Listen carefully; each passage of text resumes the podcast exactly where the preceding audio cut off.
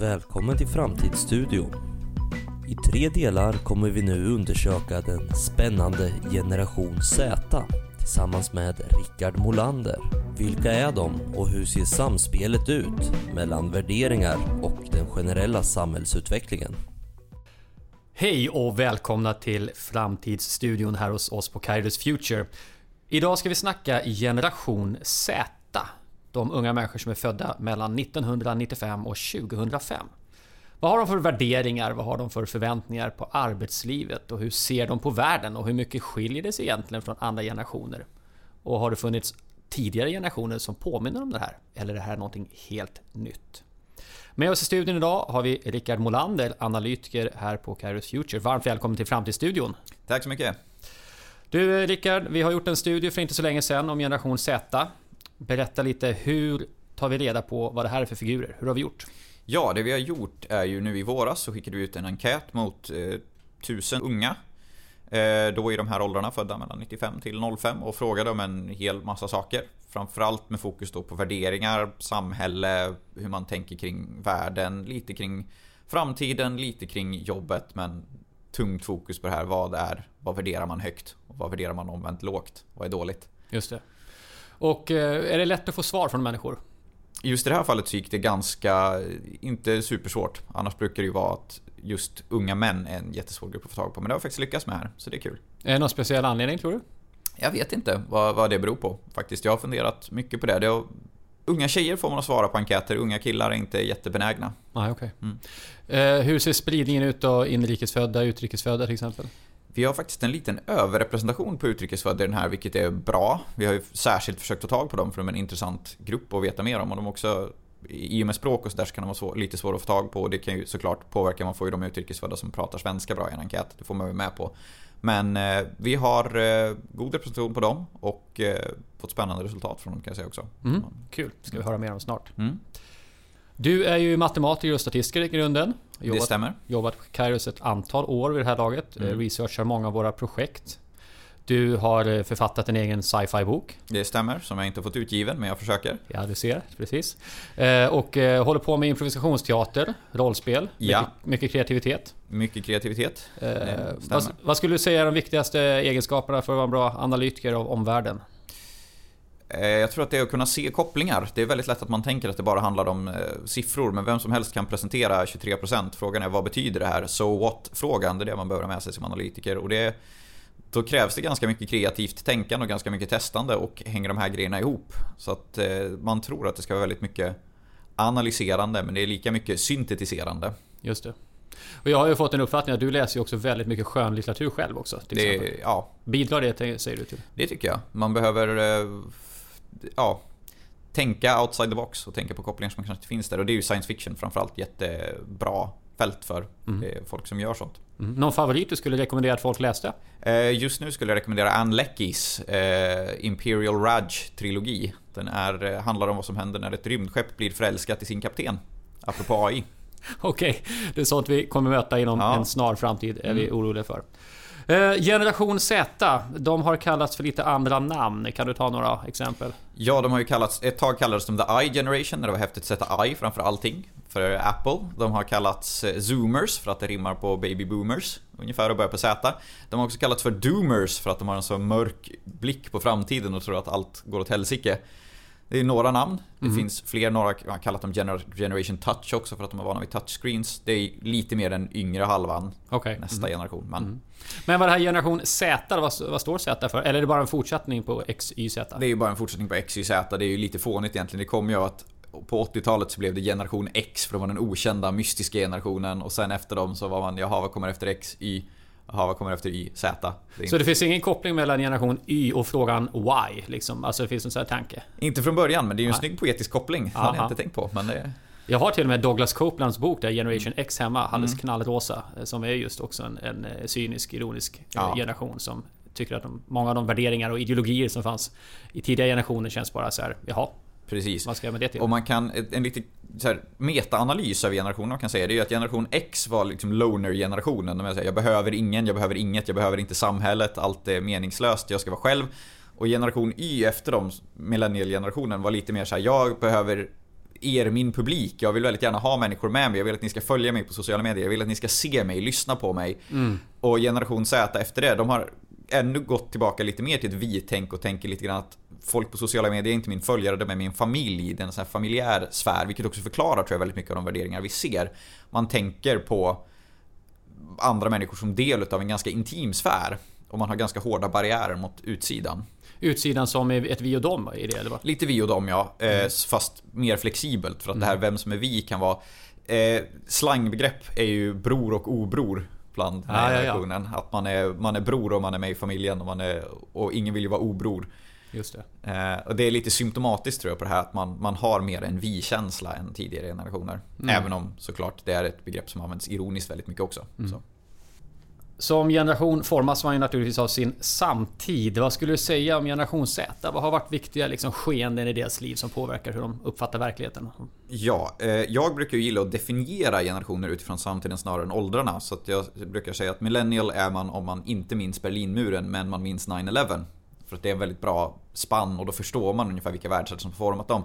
Likaså med generation Z så är det ju att man inte riktigt minns 9-11, man minns inte kriget mot terrorn har börjat men det har varit väldigt formande för uppväxten. Det har varit mycket liksom flyktingkris och det har varit ekonomisk kris och det har varit väldigt mycket krisande hela vägen egentligen. Miljökris har också varit, det hörde man första gången om när man var 6-7 med eh, Al Gores En obekväm sanning. Och sen har det liksom legat med som ett konstant spår under uppväxten.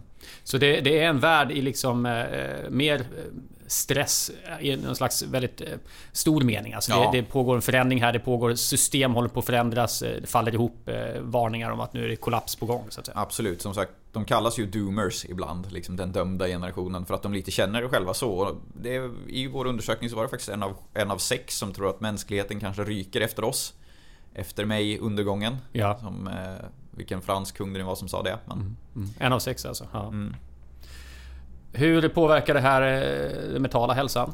Ja, inte alls bra naturligtvis. Ångest är ju nästan den mest utmärkande egenskapen för den här generationen överlag bland allt vi tittar på i flera enkäter.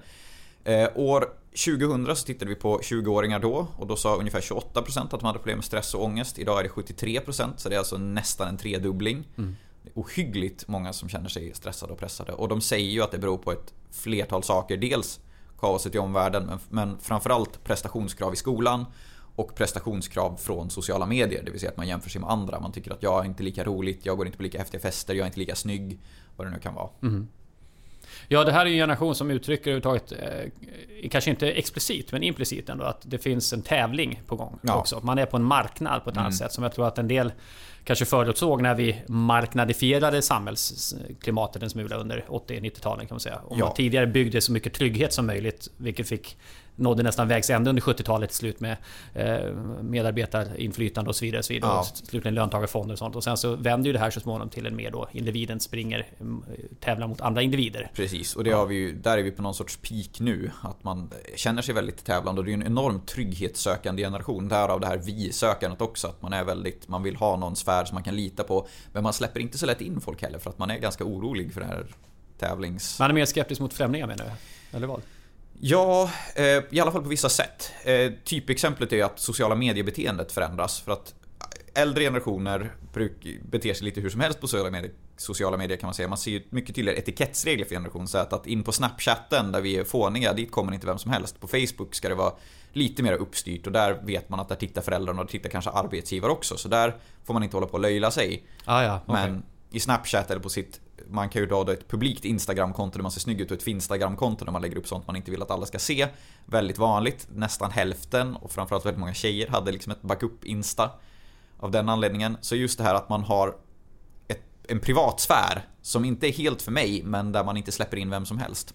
Det är intressant för det är liksom en rörelse om vi tänker oss att, att eh, inte minst 80-90-talets reality-tv och så vidare försköt liksom vad kan man visa för Ja. människor? Hur mycket sex kan man ha i tv för att bli kändis? Ja. Så har det liksom svängt tillbaks till nästan en slags eh, mindre by eh, social kontrollkultur då kanske Ja, man känner precis. att jag vill inte visa upp vad som helst för vem som helst. Det finns en, en, en eh, sedl- sedlighet här att hålla på liksom. Det gör det absolut och vi kommer komma tillbaka till det, sedlighet och moral. Men det här är ju en generation som till viss del var ju Big Brother reality-tv-generationen, det är deras föräldrar. Ja, så de har ju, det är ju naturligtvis en reaktion på det. Att så där, hur som helst kan man faktiskt inte bete sig i TV, mamma. Just det. Just det. Mm. Men eh, utbredd ångest som du säger och en upplevelse av, av stress och i tävling och förändring omkring. Ehm, men är det också en mer sårbar generation? För jag har ju sett våra egna siffror på det här. Och kollar man på Silent Generation som är födda mm. 25 till 44 så brukar jag överdriva och säga att de vet ju knappt vad ångest är för någonting. Mm. För deras siffror är så extremt låga. Och sen ser man då fyra generationer upp då där de yngsta kommer att det är så otroligt mycket vanligare. Är det också en känsligare eh, generation? På sätt och vis. Jag skulle säga att det beror på vad man är känslig eller sårbar för. Um, tempot har ju ökat, man är mer omgiven utav saker, man bombarderas av fler intryck och mer information. Och av den anledningen så har man ju inte den här... Eh, det, man tar mindre för givet och man är, det blir mer akut vad som händer i andra delar av världen. Eh, tittar man på, de har ju vissa likheter faktiskt med generationen 20-talister som jag pratat om. Som också såg en sån här enorm utveckling av sin världsbild. Den blev väldigt mycket större på en gång och då... Jag har pratar vi 1920-talet? 1920-talet, ja. precis. Eh, jag har läst min mormors memoarer faktiskt, som Oj. är född 1923. Och hon pratar ju också om det där att det var så våldsamt. Plötsligt måste man bry sig om vad som händer i Stockholm. Jag kommer från Arvika. Tidigare generationer har ju det andra sidan världen, ingen vet. Men nu plötsligt så kommer det på radion att oj, nu har det hänt något i Stockholm, nu har det hänt någonting där. Så att bombarderat med intryck var nog jobbigt för människor då. Och då var det ganska mycket mindre skala. Nu mm. är det nu räcker det inte med att veta vad som händer i Stockholm om du bor i Arvika utan nu måste du veta vad som händer i Brasilien. De bränner ner regnskogen där har jag hört. Oj oj oj. Mm. Så mycket sånt där. Det mm. finns mer att oroa sig för helt enkelt. Mm. Det jag vill komma till. Just det. Ja, för jag funderar själv på det här om den här ehm, tilltagande ångesten. Jag tror säkert som du säger, det finns mycket fler saker runt omkring och vi ser ju också ett samhällssystem som utmanas på många olika sätt. Mm. Alltså det pratar vi ju mycket om, behovet av omställning eh, av alla dess slag.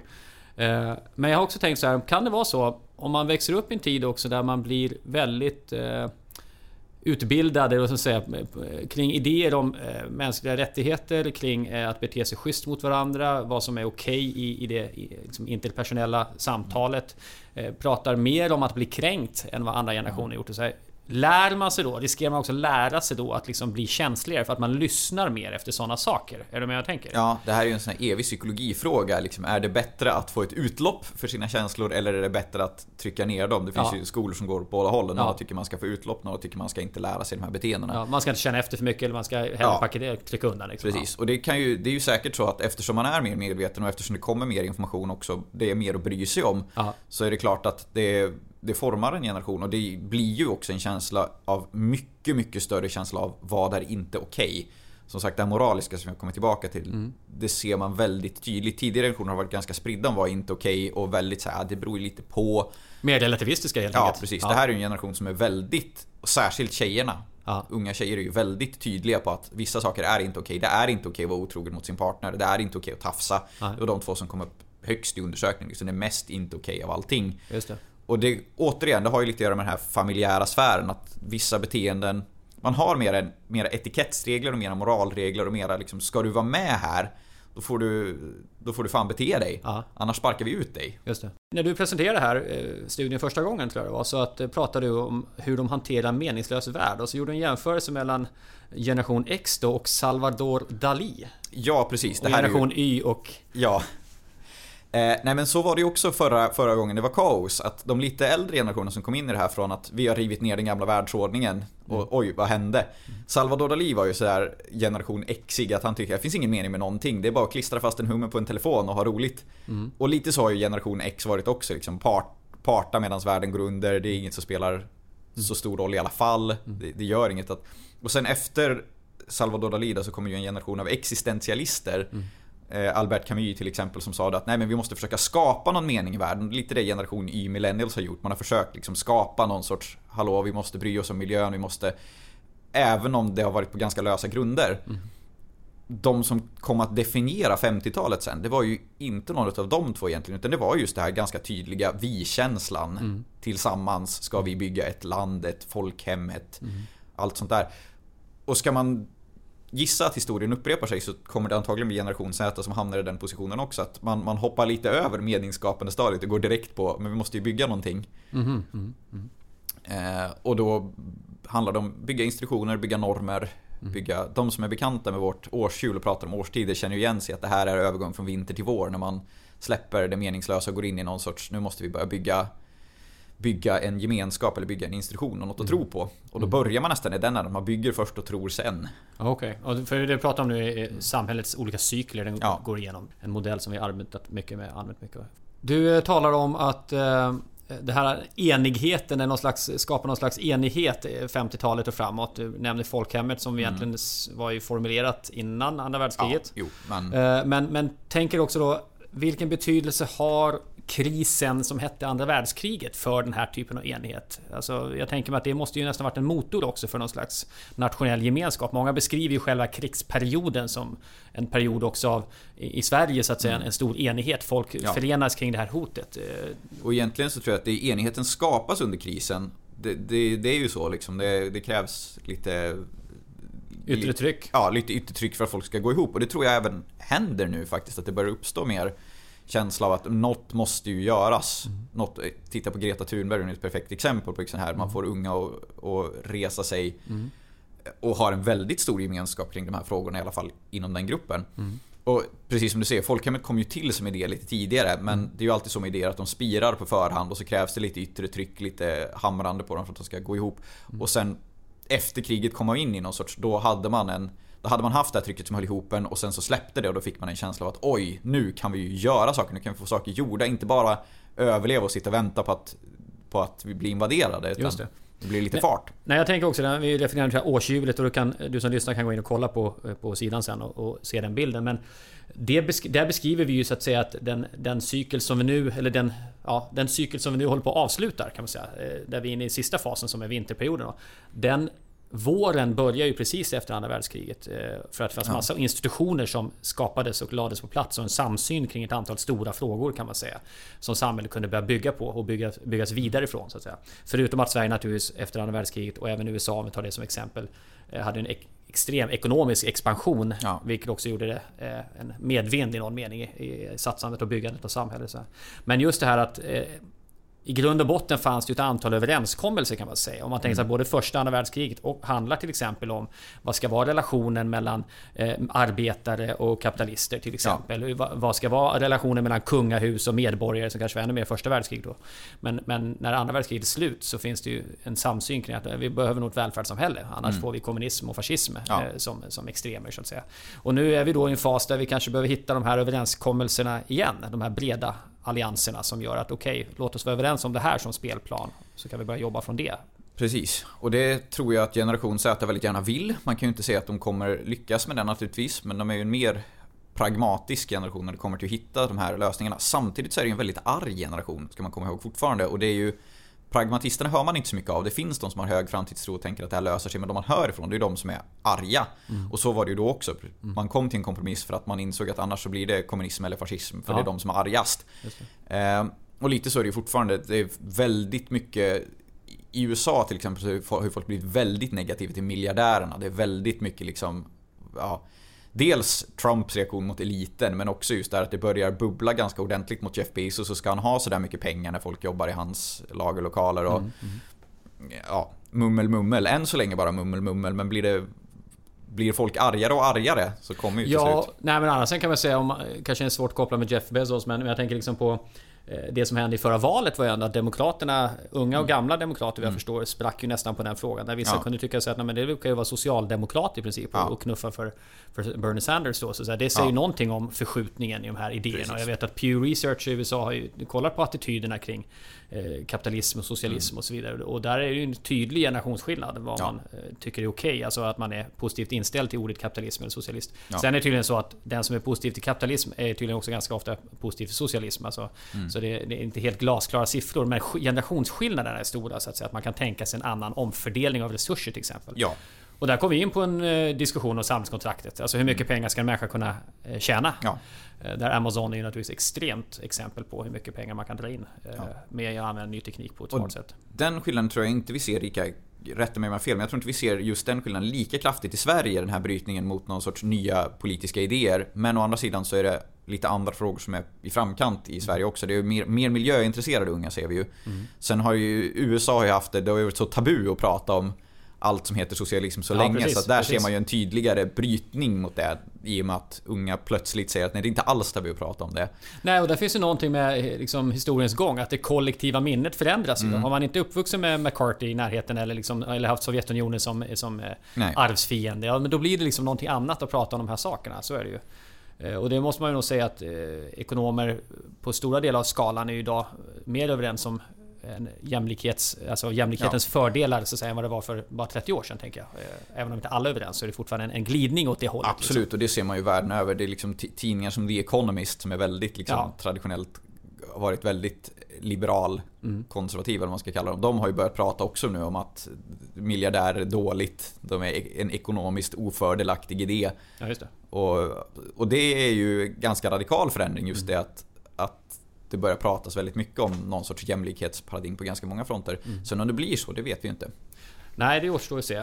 Du pratar om eh, moral också. Det var ju ett om, område som liksom eh, tänds upp här av generation Z. Ja, och det är ju klassiska moralfrågor som kommer upp. Vi tittade på ett gäng vad är inte okej eh, frågor och det som kommer upp i toppen det är ju att det är inte okej att vara otrogen, det är inte okej att tafsa och vara närgången. Det är inte okej att ta foton på folk utan deras tillstånd. Det är inte okej att marknadsföra onyttigheter, den tyckte jag var jättekul. Det är inte okej, det vill säga att marknadsföra tobak, spel om pengar, droger, alkohol, allt sånt där. Man ska inte tjäna pengar på det. Och det är ju väldigt klassiska moralfrågor. I synnerhet just att man ska inte marknadsföra heller, man ska inte hålla på och sälja grejer som Nej. är onyttiga. Företagens ansvar. Mm.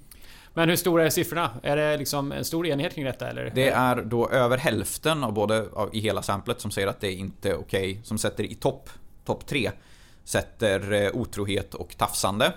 Det är något mindre gäng som säger marknadsför onyttigheter men det är fortfarande en tredjedel som säger att det är liksom topp tre. Och det här är en väldigt lång lista.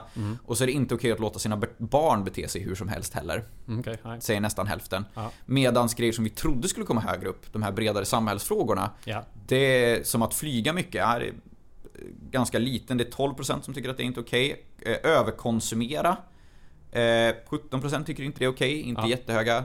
Eh, och så. Så att de här stora samhällsfrågorna, det är mest aktivister som driver på dem. Det som verkar vara stort på generation Z i allmänhet, det är just det här mellanmänskliga. Hur ska man vara mot varann? Hur är man en schysst person? Och särskilt bland kvinnorna. De är väldigt överens om det här. Det är, av de här topp tre grejerna jag nämnde, att vara otrogen, tafsa, låta sina barn bete sig som de vill. eh, Och så, så är det 90% av kvinnorna som sätter någon av dem på topp. Någon av dem på topp. Ja. Någon av dem på topp, inte okej. Så att det finns ju en stor, stor enighet bland Mm. kvinnor. Och det är 70 ungefär procent som sätter mer än en. Dessutom som har samma topp tre.